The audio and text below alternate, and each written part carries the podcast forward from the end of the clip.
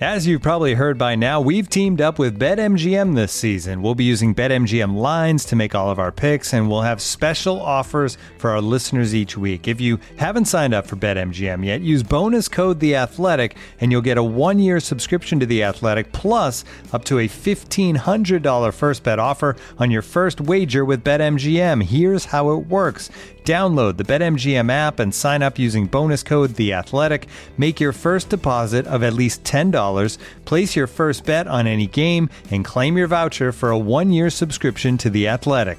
See BetMGM.com for terms. U.S. promotional offers not available in D.C., Mississippi, New York, Nevada, Ontario, or Puerto Rico. Gambling problem? Call 1-800-GAMBLER. Available in the U.S. Call 877-8-HOPE-NY or text HOPE-NY 467-369 in New York. Call 1-800-NEXT-STEP in Arizona. 1-800-327-5050 in Massachusetts. 1-800-BETS-OFF in Iowa. 1-800-270-7117 for confidential help in Michigan. 1-800-981-0023 in Puerto Rico. First bet offer for new customers only in partnership with Kansas Crossing Casino and Hotel. Don't forget, if you haven't signed up for BetMGM yet, use bonus code The Athletic, and you'll get a one-year subscription to The Athletic, plus up to a fifteen hundred dollar first bet offer on your first wager.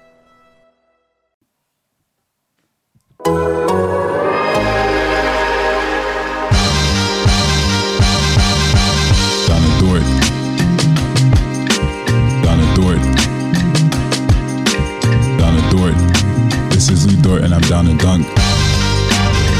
This is Lu Dort and I'm down to Dort. I'm Josh Giddey, and I'm down to dunk. Hey, this is Kenny Hustle, and I'm down to dunk. I'm Darius Bazley and I'm down to dunk. I'm Mike Muscala, and I'm down to dunk. This is Poku and I'm down to dunk. I love cereal. Captain Crunch, Cinnamon Toast Crunch, Cracklin Oat Bran. Oh, I can have these. I'm gonna share with my team, but I'm gonna hog most of it. Welcome to Down to Dunk. I'm your host, Andrew Schlecht. We're part of the Athletic Podcast Network. It's August 22nd, which means there's not a whole lot going on, but we still got Michele Barra with us. Michele, what's up? Well, uh, I am in my car uh, in a better location, hopefully, for a podcast. Uh, it's weird, uh, but hey, uh, this is life in August. Uh, it's Voicemail Monday here at Down to Dunk. We got an overwhelming amount of voicemails. If I didn't get your voicemail, one, I'm sorry. Two, I will say here's some guidelines that will get your voicemail for sure onto the show. Number one, keep it brief. Okay. If it's over one, if it's like a minute and a half, it may be tough to get it on the show.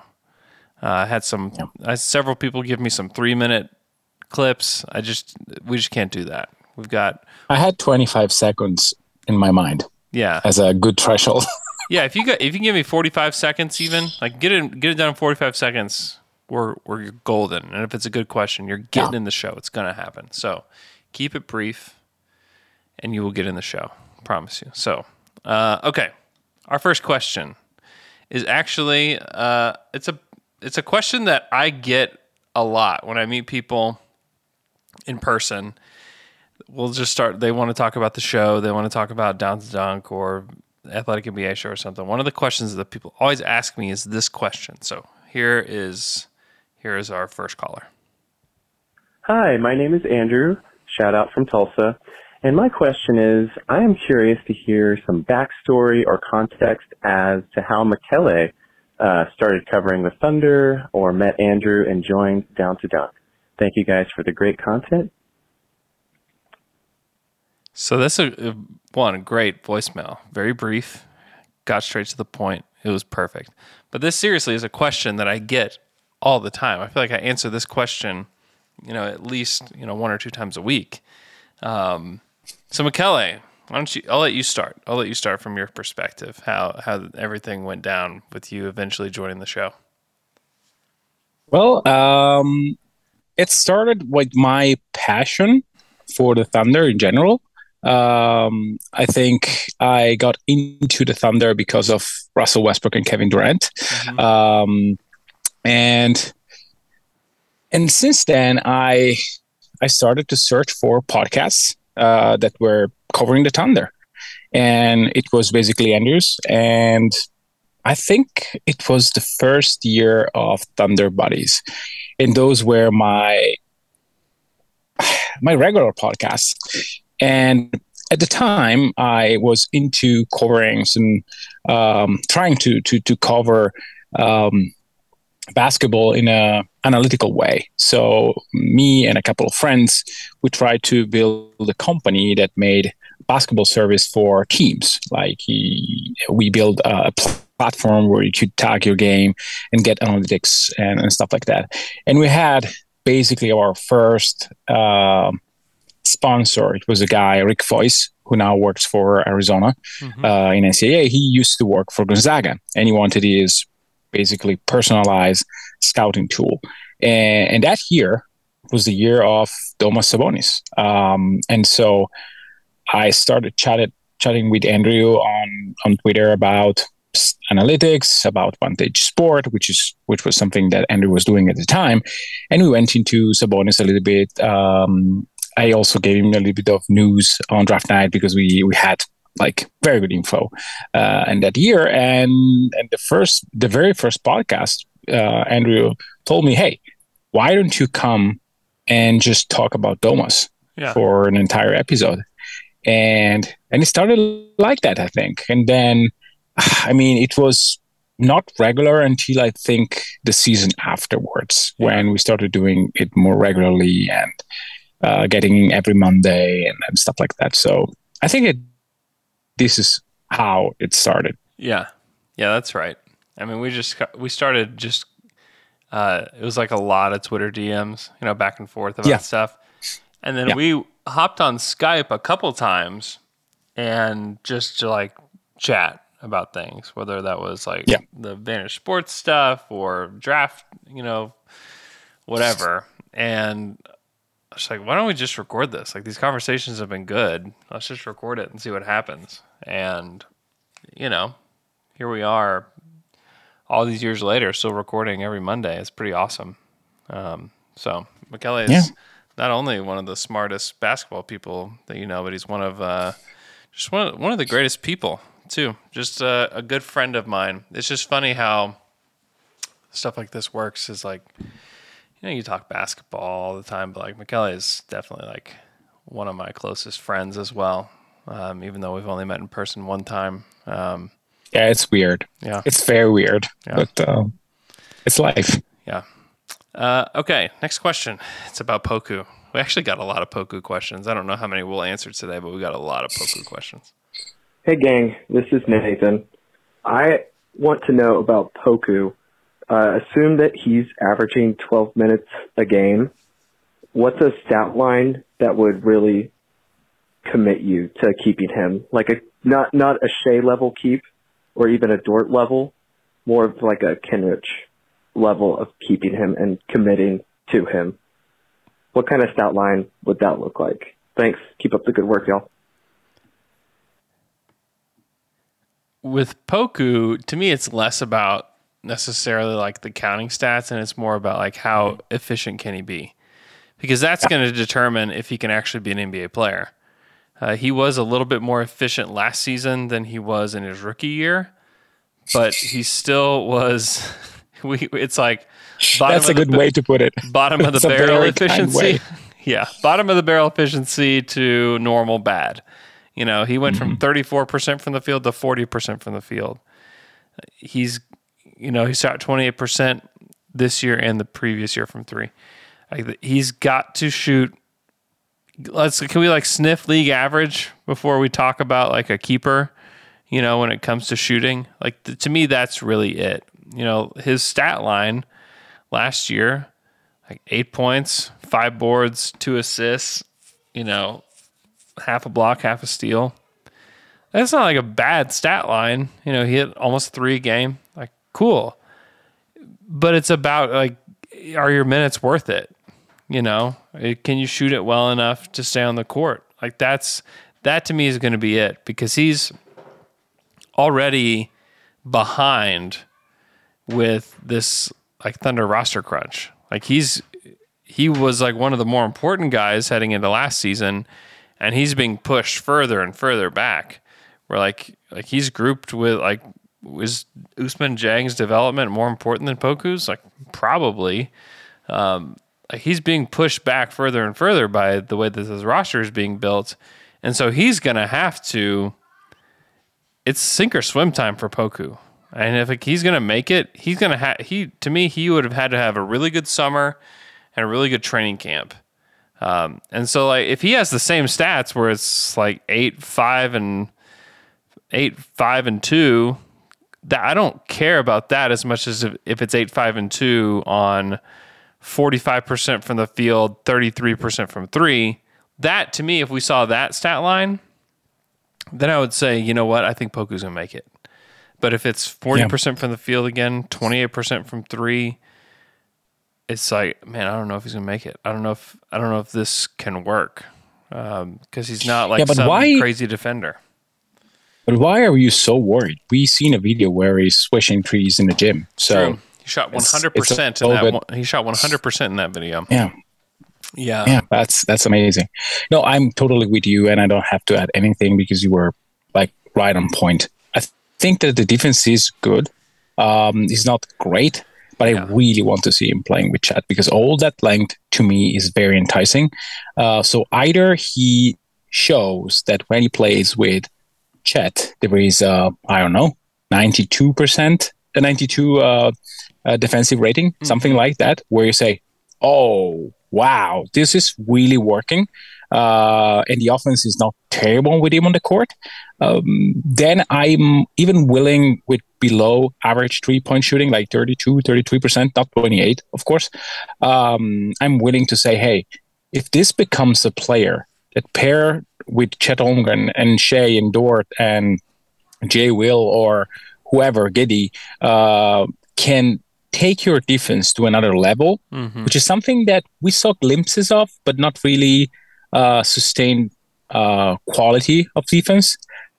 Um, so I'm, I'm willing to say, hey, let's see if the defensive side and all that length works together. Uh, if it does, great. If not, then he has to be efficient because otherwise, um, it's going to be it's going to be tricky.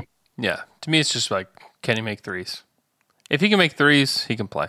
If he can't make threes, then he can't play. Uh, all right, next question is a would you rather question about painful memories from the past. Hey, Andrew McKelly. This is John Whipple calling from Atlanta, Georgia. So appreciate you so much for taking my question.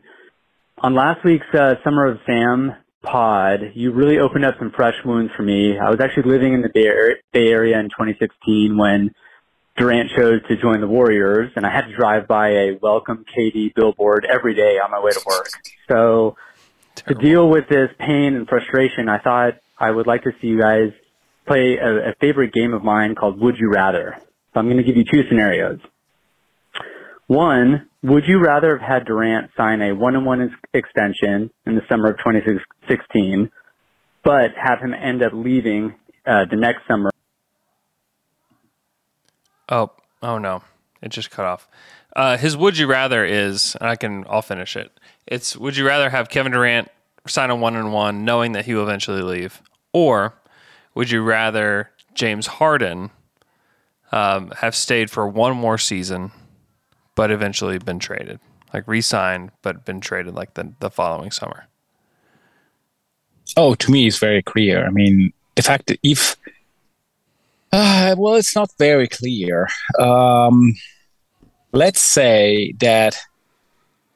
Let's try to put pros and cons.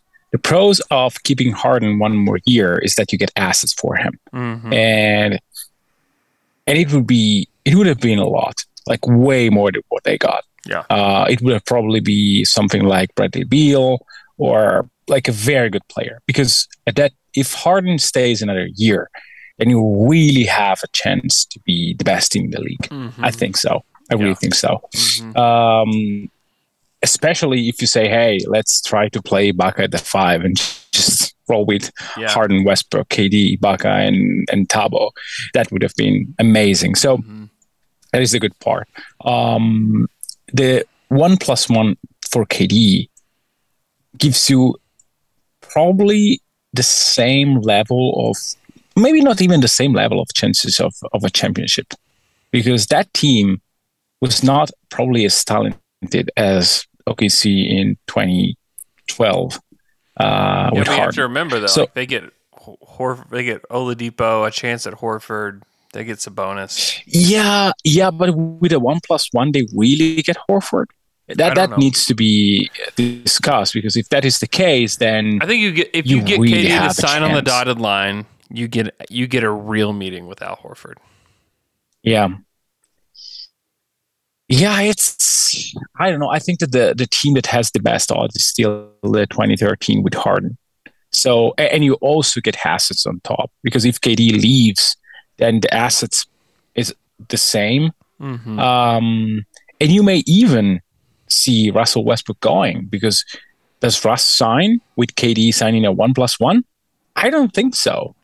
Yeah, Uh, like he would know. stay on the same contract, and you have to see KD leaving. Now you now Russ can leave because he's no hero.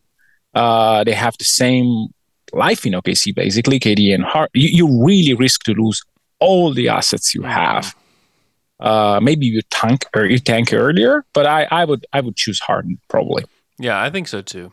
I think just trying to disrupt the timeline earlier on, I think is what I would do, and it puts like the impetus more on Harden to like ask out and to like push himself out, Yeah. rather than it is like, oh, this is Sam's choice. You know, Sam chose. Yeah. Ab- you know, Ibaka over Harden, or he chose to not Amnesty Perk over. Like you get, you kind of eliminate all of that.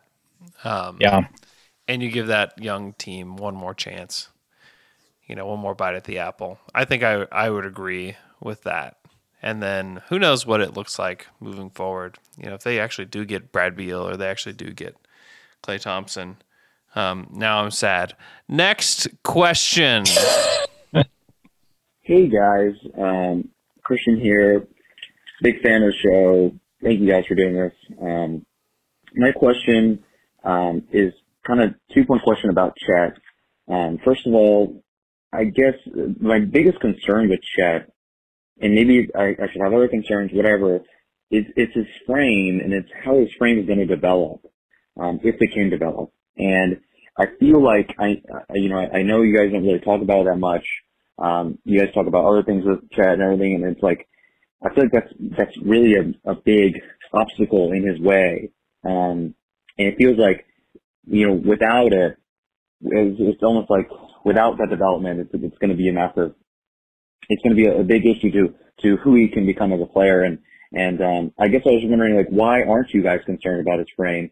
Um, like why why is it kind of just something that we kind of gloss over? Um, when other people, it seems like, oh, like, you know, it seems like experts around the NBA and, and, and a lot of draft experts, you know, that was like a big concern, um, you know, for Chet. And then the second, uh, my second question is, what do you think of like the comp of Porzingis for Chet? Um, obviously, you know, he did have, he's had injuries a lot in his career. Um, you know, but also just like, just o- overall the comparison, uh, what do you guys think? Um, you know, shooting, everything. Uh, thanks guys. I think the the frame stuff is almost like implied. Like when we talk Yeah. about him. You know, it's not that it isn't a concern for us. It's just almost like it's like it's the low hanging fruit of what what to talk about when you talk about Chet, you know. And so we try to get more nuance than that. Why you hear it a lot from people that cover the league as a whole or from anybody else is that like it's just the easiest thing to talk about, you know, when it comes to Chet. You don't have to know a whole lot about him or about his game in order to talk about his frame. Um, yes, it's a concern. It's going to be a concern. I think he will get stronger. I think that he has shown that his frame up to this point hasn't, you know, kept him from competing at a high level. You know, he competed at a high level in um, in college basketball. He's always done very well against his peers. Um, I th- almost think we're to the point where it's maybe a little bit overrated as far as like a concern because some people talk about it probably too much. Um, but it is definitely if you were to if you were to have a list of concerns that you have with Chet, it's at the top. You know, like it's the reason he went number two and not number one.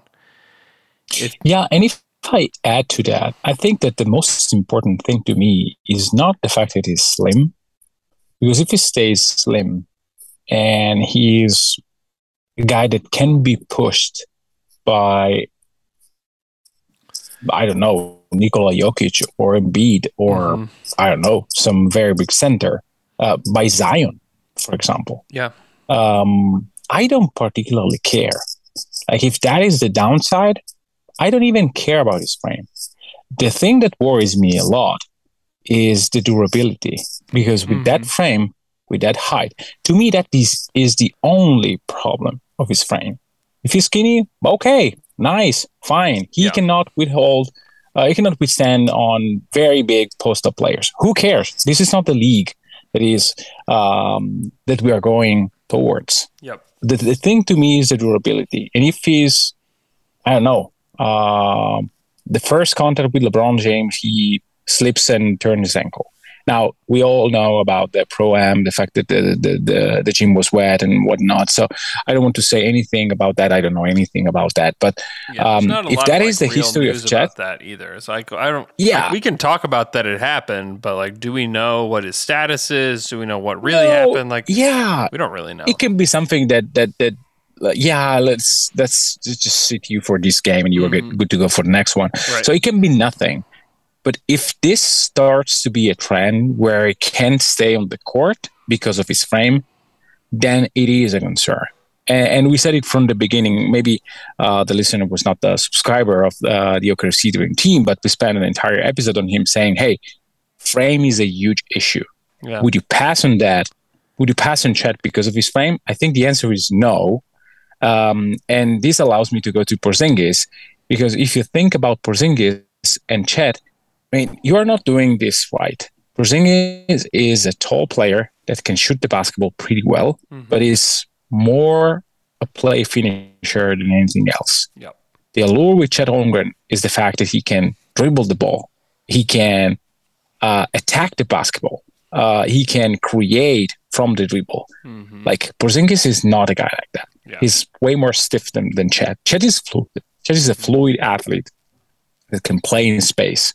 So to me, is a different player, uh, and it's that is that is why it's so hard to find a comp for Chet Yeah. because he is kind of unique, being seven feet tall and he's able to do the stuff that he does on the ball.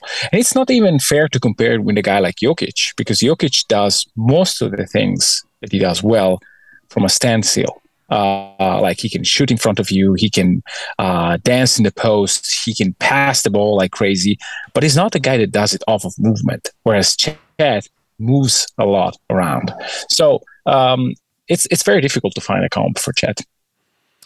Yeah, there's not a good comp for him. There's really not, and that's okay. You know, there's not a good comp for Yeah, Giddey. Not a good comp for Chet. You know, that's good. That's a good thing. The guys that change the league are guys that don't have good comps. Uh, all right. Next question is about the Alperen Sengun trade. Oh, Hi, nice. this is Derek from Connecticut. And I was thinking about the trade of the draft picks that became uh, Sengun. And Presti said at the time that it was all about the value for that pick.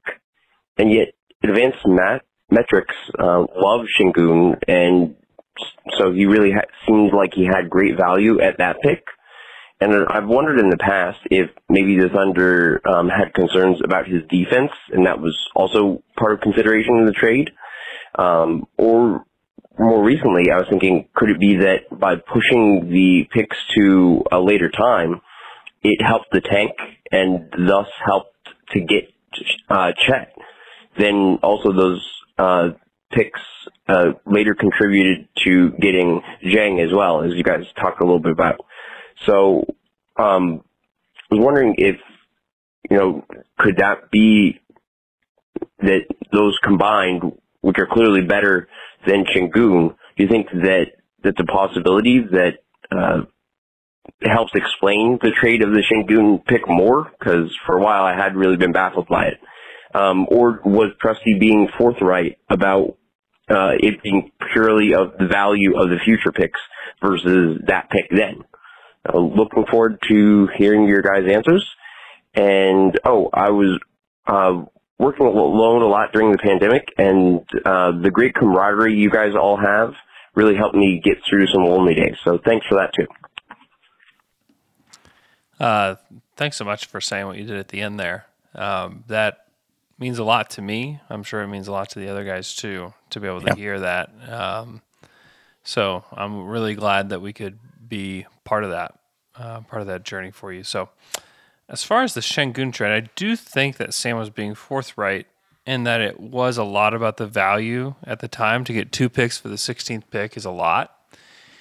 Uh, and but I do think that your so I would say that like two of your points were I think good. I think that Sengun is going to be a tough player to build around if he is one of your key pieces. Like if he's a bench big, like who cares, you know? But if he's a if you think he's a starting level big, well, now we've got some concerns because he's not going to he's not a he's not really even that big. Um, number 1, number 2, mm. he is going to struggle defensively to keep up with a lot of guys. Um, he's he's not a great rim protector he doesn't really do anything great on defense, you know, and so it puts yeah. you in kind of a bind as to how to build. I mean, I think Michele pointed this out many times during the draft process. It's like a little bit like Vucevic. Good player. Yeah. He's made an all star team. He has had a really great career. You know, really, really good player. Uh, but tough to build a championship level team around. Um, and hasn't really been on like a really good team. Part of that's not his fault. You know, the Orlando Magic couldn't put a great team around him. Now he's on the Bulls, who have like a decent team, but um, just a, a, tougher player to build around. So I think that those are valid. As far as like tanking goes, I mean, the Houston Rockets did just fine with Sengun on their roster and tanked and you know lost more games than the Thunder. So I don't necessarily buy that one. Um, no, I think it would help defensively, OKC was good enough, and with Sengun, they would have not been good enough. Right. So, yeah, no, that part I don't buy. Yeah. But it's a good question. I think it's good to reflect yeah. back on those things. And like, I mean, I did a Rockets podcast that I think was, I think it was released last week. Um, and basically the Thunder chose, uh, um, Ousmane Dieng over Sengun. You know, it was like the same assets basically plus one pick to get up to 11. Um, yeah. But they ended up using those assets to get a wing, which I, by process, I like it. Instead of picking a limited defensive, a guy who's going to be limited defensively at the big position versus like a wing that's multi tooled, I like the process. As far as like the players though, I liked Sengun better in last year's draft than I did Dieng in this. Um, Interesting. So, so I don't know. We'll see. We'll see how it all works out. But I like the idea of drafting like a six eleven wing uh, that can kind of do it all better than drafting a big. But we'll see how it all. You know, I would have out. just just drafted probably Murphy, the third, with sixteen, and be okay. Yeah. oh, that that is that is my truly that is my only qualm with the with the trade. I mean, I I like Trey Murphy the third well enough mm-hmm. to say, hey, Rockets, we take Trey Murphy. If Sengun is there at 18, then we accept the trade. If not, yeah, we'll just draft Trey Man. Yeah. And yeah. and to me, it's uh, like Trey Murphy is still the perfect player to put around Gideon Shea mm-hmm. to me. Now maybe Jay Will will be sorry, J Dub will be part of that. Maybe maybe Dieng will be better than Trey Murphy because the creation skills and and the fact that he's so young yeah. are very interesting um, qualities. Yeah, um, yeah, Dieng yeah, be no, this, yeah, who knows? Jen can be amazing. I mean, if the shot goes in, uh, he's defensively he has instincts that are very very good, and, and he he understands space um, he can make decisions with the ball, which is something that Presti surely likes. So it's it's something that um, I mean you can you can understand why uh, you don't go with play finishers. Um, Sengun is not a play finisher; he's also a creator, but the defensive limitation, and maybe and maybe it's not just not just that. Uh, Sengun t- talked about the, the interview process, which he clearly didn't like, and so hey, maybe it's just that like, um, if you don't like the interview process, it's hard for you to buy into a company, and probably for the company, it's hard to buy on you. Mm. Uh, like it happens to all of us, but I think that when you are interviewing for a job, you kind of know if you are right for that job or not. I mean, it happened to me a lot where you could tell, yes, I made a good impression, but this is not the place where I want to work, or the opposite. Like you, you, you you just hate the interview process, and you says, no, like this is not good for me. I even dropped uh, an interview once, like at the in the middle of it. I said, uh, "Look, no, this is this is not going to work." So, are you sure? Yes, I'm definitely sure. Yeah. So may- maybe maybe like this that part of the deal, it's never something. It's never uh, discussed enough because there is no no data, no, no source on that process. But it's very important. And if Sengun like discussed it and said the interview process was really weird, then to me it's enough to say, hey, that is a good reason why the two parts said, okay, maybe we are not meant to be together. Yeah. Uh, next question has a very interesting proposition for us. Hey guys, it's Bryson. I'm from Oklahoma City. Uh, don't give up on Poku just yet. It's too soon. Anyways, my question is kind of a hypothetical. Sam Presti, he comes up to you. He says, "Hey, I know how much you care about the Thunder, how intrigued you are with our franchise, and how we keep things pretty secret around here, and people want to know what's going on behind the scenes. But hey, I got a deal for you. If you cut off the tip of your pinky, I'll let you in on the war room on draft night. Are you doing it? Thanks. First of all, Sam Presti, you're a sick man wanting to cut off the tip of my pinky. Uh, second of all, I would say no deal to that. Here's what I would propose to Sam is let me in on the conversations that occur before the draft. Because that's where the magic is really happening. Because on draft night, what happens is they have their board and they just select who is there, you know, who whatever falls to them. And obviously they're going to do some trades and, and whatnot, but like it's more or less like the decision's already been made on draft night, what's Mhm. going to happen. And so I want to be a part of the conversations that lead up to that point. I want to see how that unfolds. I want to see what the process looks like more so than like the results of the night, you know, because there's probably not going to be a lot of conversation going on that night. It's like, all right, the Rockets chose so and so, so we're taking this guy. We had already decided that four weeks ago. This is what we're going to do. Here we go. You know, um, Yeah. that to me, I think it would be a really big letdown, and I would lose the tip of my pinky. Yeah, it will be not not nice afterwards, and it's something that stays with you for life. Yeah. In one year, who cares Yeah. about the discussion that led to the Dieng trade? I mean, like if I am guaranteed of a lifetime supply of questions that I can ask, and that Presti would answer truthfully, Mhm. and that I can use, I don't know, in five years to write or to discuss, maybe I'll think about it. But it's a pinky. Like it's it's it's not useless. I mean, I would be probably a little bit less able to ski. No, to like no, no, no. no. It's something I I, I need to type with 5 Mhm. fingers on my keyboard. It it would be like, not convenient for me. Yeah, I agree. Uh, all right, this next And one. it's and it's more fun to speculate. Like yeah, that's true. Like if you really know the truth and you cannot say anything for five years, that that is going to be trouble for you. Like, yeah, I know, Yeah. but I, I need to swing reality a little bit. No, it's it's more fun to speculate Yeah, it's and to try to be accurate. Yeah, that'd be more fun. That'd be more money in my therapist's pocket at that point. You know, I'm just like, you know. All right, Chip, Chip Engelland question.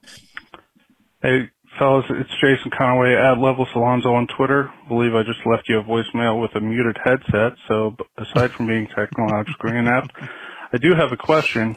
Um, if you were to rank the percentages of what Chip Engelland was brought in for on a five player basis, basically a maximum of five players up to 100%, for instance, Poku's shooting was 40% of the equation, uh, while Giddey's was 40%, and uh, who knows. But uh, and then what you think, how the how you think those expectations would play out, how you think those players will actually be affected. Maybe five different players are affected uh, positively. Uh, anyway, I appreciate it. Hope that wasn't too confusing. Thank you. Okay, I think this is interesting. Um, Chip, I would guess, is being brought in to just kind of do the same thing that he did in San Antonio, which is to just be a shooting coach. And it's a very interesting job because it's a job that I think we won't see the fruits of the labor for a little while. You know, I don't know that we're going to see results right away. I don't know that we're going to see Josh be great, you know, right away. I would say that Josh is like the main reason why you would want to bring in Chip, though.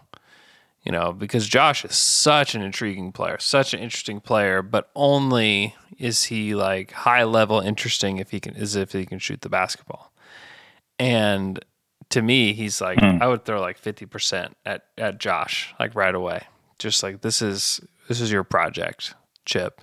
This is like another thing that if, if Josh becomes a good shooter, like, and Chip can hang his hat on that, like, holy smokes, man. Like, I, I think Josh will be an all star. I think Josh will be one of the best players in the NBA if he can shoot. Uh, it's a giant if.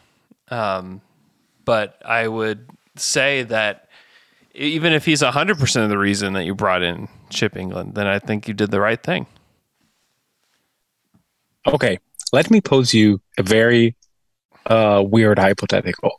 Okay. Would you rather have Shai Gilgeous-Alexander improving to 38, 39% for his entire career because of Engelland, or having Giddey shooting 35%, 36% even? Oh boy. So, but then what is Shai? What would you say Shai would be if he's not 38%? Like what's the what's the alternative with Shai? I think that Shai, Shai to me is a 34 to 35% three point shooter. I think. Yeah, give me give me um I would say give me Giddey at 35% as well. Okay. Because I think that if Shai can be a 39% free three point shooter with his distribution, he would be a top five player in the league, top seven, eight player in the league. Yeah. And I need that to be a championship contender. I don't think that Giddey with a 35, 36% three point shooting with his distribution, which is mainly spot up and maybe some of like um off the dribble stuff. Yeah. He is not a top five player. I don't think. I think that you would have two top 20 players though. Two top even 15 players in their prime. And like here like, here's just an interesting question. Like what what is Luka Doncic shot in his 4 years from 3? What's his 3 what's his career average from 3? I know the answer. Mm-hmm. Uh, I think, um, but I also want to say that one of the main reasons why Luka is great, but still not LeBron or or others, is because of his his, his inefficiency, Mhm. which is part of the deal. Like Yeah. I think he is around thirty four percent, um, Yeah. maybe a little bit less. Yeah, he's 33% Uh, for his career. He was 35% from Yeah. 3 last year. And I- I don't know, man. Like I I, there, I just worry about Giddey like being a non-threat. You know, I, I just think that offensively Draymond Green is a non threat. I know. I know he is. you can work around that if you have elite shooters. That is my entire point. Yeah, but 38% Thirty nine percent that- is elite. I I mean Oh, it's elite. But still, I would rather have like no holes in the offense. Draymond Green is elite at so many things though. Like absolutely Giddey is elite at rebounding and passing the ball. He's Yeah. really elite at 18. Yeah, I just He will be if he could shoot though, I think you're underrating what he can be. If he can shoot. my point is, uh, and and we have so many questions, so I don't want to to to to, to take too much time. But my question is specifically about the type of shots that he will take. Mm-hmm. Like, I don't see a world in which Giddey takes 10 threes per game. I don't know. I can if he see can- him- if he can actually shoot. I think he would. Okay. I think that he might. I think that he might. I don't know. I'm afraid that he's going to be a, a Horford type of three point shooter, even if he's good, because he, he takes time to load. It's not the thing that he does best. And so That, that's a that's like, baked into like to me that's kind of baked into the the answer is like if you fix his shot like he's not so. going to take forever to load up like he's going to be able to actually shoot you know he took four Maybe. threes a, he took four threes a game last year and he couldn't shoot I know, I know, I know, I know, I know. I just, I just wanted. Maybe my my entire point is, don't forget about about Shai Yeah. because if you put a 39% season on Shai's last year, he is a uh-oh we lost McKelly I promise that I'm not 30 doing point percent, Oh, 30 there point per game scorer with like with a three level potential. No, no, no, no. I I was not. I was not saying anything. Uh, I, I blocked myself uh, because I was thinking. Um, so I was saying like a 30 point percent, uh, 30 point per game scorer Mhm. with three level potential and with like passing skill and whatnot. He is. If that happens, he's really a top eight kind of player. Like I'm. I think that Chip should work on Shai's shot as much as on Giddey's. That is my point. Yeah. I would say that I think that Giddey is the primary reason he was brought in and that Okay. he will work with others, I would guess. Um, that he will work with others too, but I think Josh is most likely the uh, like the big reason why you would bring in a guy like Chip is so that he can go from because it's kind of interesting because I think taking somebody who's like clearly not a good shooter and making them a passable shooter is probably even harder to do, you know. Um, Fabricio Oberto is a guy that people don't think about when you think about Chip Engelland, but he was a guy that stayed in the NBA for a long time because Chip Engelland helped him. You know, Fabricio Oberto. This Yeah. is amazing. I Like, mean, that's fantastic. that is a guy that probably wouldn't have been in the league for more than a season, you know, mm-hmm. until Chip helped him, you know. So I would say that he's here to help pull Giddey up to a decent level of shooting. And if he can do that, then I do think that there is a pretty high ceiling because of the competitive nature of Giddey, um, and because of his just how smart he is. Like he just knows how to Yeah. play. You know, there's there's something to that. Like guys that just like, man, that guy knows how to play the game, and he gets in Yeah. there and he just he dominates because he knows how to play the game better than everybody else. I mean, there have been a lot of guys that have come through Oklahoma City that you're like, man, I don't like he's a great athlete and he can do some stuff, but like I don't know that he gets it like on the next level. You know, Giddey is just like this next level thinker uh, on the court where you're like, oh man, like it didn't take long to realize like how special Josh is um, when it comes to just like thinking the game. Uh, all right, we I've got maybe ten minutes and then we got to go, so I'm gonna try to rapid fire through some of these other ones. Andrew, what's up? This is Damon. I wanted to hear your opinion on a couple Thunder related issues. The first one is this. If we are scheduled or projected to go 30 and 52, and that's a pretty bad season, I'm sure we're not, we don't want to be bad.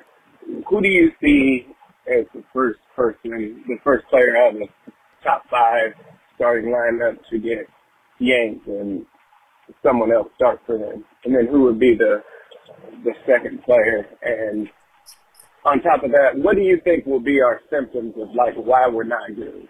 Because if we're only starting one rookie, the excuse of not being being young, yes, it, it still applies because Giddey and, and JRE, they are young. So I just wonder what the, the overall reasoning will be that we're struggling. Thank you. Have a good day. I would say this team is going to struggle because they're young. I mean, they're still average age of 22, and Yeah. that's the youngest team in the league. Um, also, like adding in Chet is a pretty big deal. Like this is a player that they're going to have to learn how to play with. You know, this is this is not going to be some just like plug him in. It's seamless. It's going to be easy. Uh, it's going to take some time to figure out where where he likes the ball and how to play together. I don't think it's just going to be like from day one seamless. And also, we have to realize too that like the Giddey Shai dynamic wasn't solved last year. Yeah. Um, that I agree. and With so Chet, I don't, but you think Chester's going to slide right in? Is going to be just a Yeah. dominant player? I mean, maybe yeah, he and it's going to be it's going to be pick and pop, pick and pop, pick and pop, and the teams will adjust, and then and then that that is why I'm so high on that on next season, and probably also high myself in general, uh, because I, I think that the pick, the pick and pop. The pick and pop dynamic with Shai and, and Chet will be butter from the Yeah. beginning. It's it's it's basically playing with uh, a better version on defense of Muscala at the basic level. Then to integrate Chet on different stuff. Yeah, that's yes, a, that's I the agree. thing. It that's will the thing. take time. Yeah, like you want Chet to be a guy that's going to be like elite in the short role. Yeah, he didn't do that at Gonzaga. He's not a guy that like Yeah. operated in the short role, but he is clearly a guy that is going to set a screen for whoever's got the ball, Giddey or Shai. They're going to throw him the Mhm. ball, and then they're going to want it. Then they're going to say, "All right, now make a decision." And they want him to, if he sees, they want him to see the corner quick, spray out to the corner, or they want him to see, Yeah. Got an advantage, Yeah. take it. Those kind of things have not been like his assignments. And so those kind of things will take time. The pick and pop stuff, yes, like that's easy. But I think that they want to get as like they want to get as much juice out of, you know, what Chet can do. And to me, pick and pop maybe a few times a game, but it's going to be the high level decision making stuff that Giddey and Shai and Chet can do that are going to make this team an elite team eventually. And I, I think you can add uh, J Dub to that list too of like players Yeah. that are like really smart, know how to play, are going to be high level decision makers. And I think they want to keep adding to that.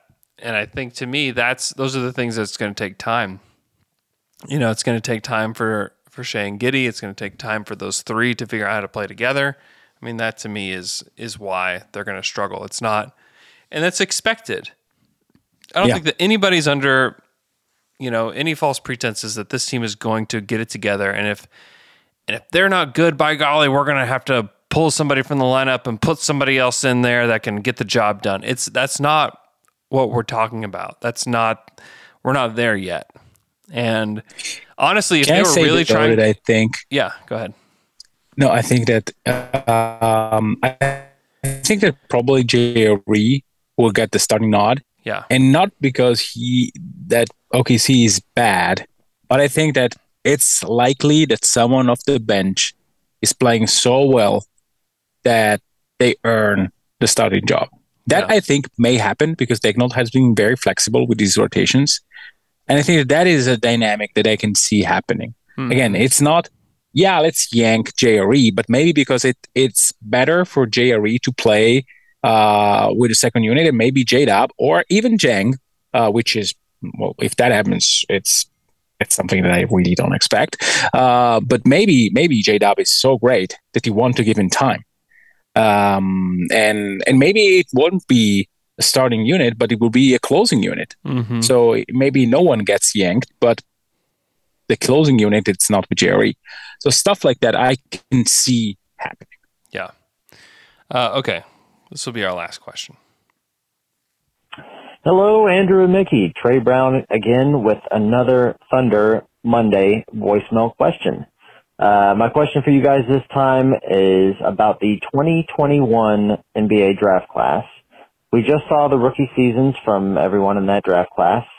And my question from you guys uh, or for you guys rather, uh, who do you guys think maybe had an overlooked um, rookie season, uh, one like a player that maybe had an underrated rookie season, and then who do you think is getting a little overrated at this point in regards to the 2021 uh, NBA season um, or NBA draft class? Excuse me. Um, but yeah, just a quick one this week, guys. Thank you so much as always for answering these questions, and I uh, hope to hear hear your answer here soon. Thanks. You have any players that come to mind? I think Quentin Grimes. Yeah, Quentin Grimes. Yes. Quentin Grimes. Yeah, he is. He. no, McKelly's cutting out. Um, Quentin Grimes is definitely one for me as well. When I went through this exercise last night, he was one that um, that popped up, uh, you know, right away. Another one that I think went under the radar because the team really stunk was Corey Kispert. Um, Mhm. Kind of had a tough start, but eventually started shooting the ball really well. And you know, we've, like he's a really good off ball, um, not only in like finding threes, but like cutting toward the basket as well. And like he's six foot seven. Like he's a guy that I think is going to play in the NBA for a long time. That like just Mhm. nobody talks about. you know, mostly just because that Wizards team is just so putrid. Um, and then as far as guys that are maybe talked about a little bit too much, um, like Jonathan Kuminga like didn't have a great season, but he got a lot Yeah. of people discussing him, which I thought was just kind of in I don't know, it was interesting. Like Zach Lowe talks about him a lot, and I don't I'm not gonna say that I think Kuminga is gonna be like some like terrible player or something. Like he could be a great player. Uh, that's still Mhm. in the cards, but like the amount of talk that he got compared to others, you know, it's just a little I don't know, it was weird just because he doesn't know how to play yet. I mean, you talk to people that actually cover that cover the Warriors, and they're like, "Yeah, Jonathan Kuminga doesn't know how to play basketball." You know, like he's he's got Yeah. he's got to figure that out. And to me, that's quite concerning, and that's something that not everybody can just overcome those kind of issues. And so, to me, I'm not saying like I'm completely down on Kuminga, but I was a little interested in the way that he was discussed um, by some. Whereas like within you know the walls of like the Warriors, they're a little bit more like, yeah, like we'll see, we'll see what happens with him.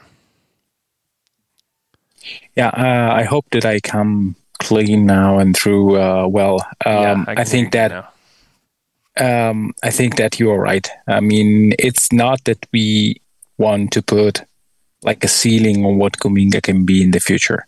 The flashes are there. The flashes were there before the draft, and still are. I mean, he, he if you look at the some of his play finishing abilities, he can Yep, there goes Michele again. Yeah, I think the your point is like he athletically is he can do things that most guys can't. he can ball. Uh, when, uh, it's how many of those he sees. Yeah. Yeah, I'm I'm interested to see what it looks like. He's on the perfect team because if you're going to learn how to be a pro, you're going to learn how to play the game. You're playing with the right guys. I guess I'm cutting out. Yeah, you're cutting again. out. Yeah, you're cutting out big time. Um, it's you know Steph Curry, Draymond Green, Klay Thompson. Like there couldn't be a better trio for a rookie that needs to learn how to play the game um, for him to be with. So I think it's great for him, but I do think that people kind of jump the gun on what he can do. Um, Another guy I think that could surprise, and I think will take on a pretty big role is Ziaire Williams in uh, Memphis. Um, I think he's a guy that will will be able to play some big time minutes. Uh, all right, thanks so much for listening to the show. We appreciate all the voicemails. I will be saved like banking some of these as well. So if you if you have a good question and it didn't get answered on today's show, don't fret. It could still surface uh, in the upcoming weeks. But continue to leave those voicemails. Look for the tweet that I send out, um, and again, just make them brief and pointed, and we will be able to answer your questions. Hope you guys have a great rest of your day, and we will talk to you guys again on Wednesday.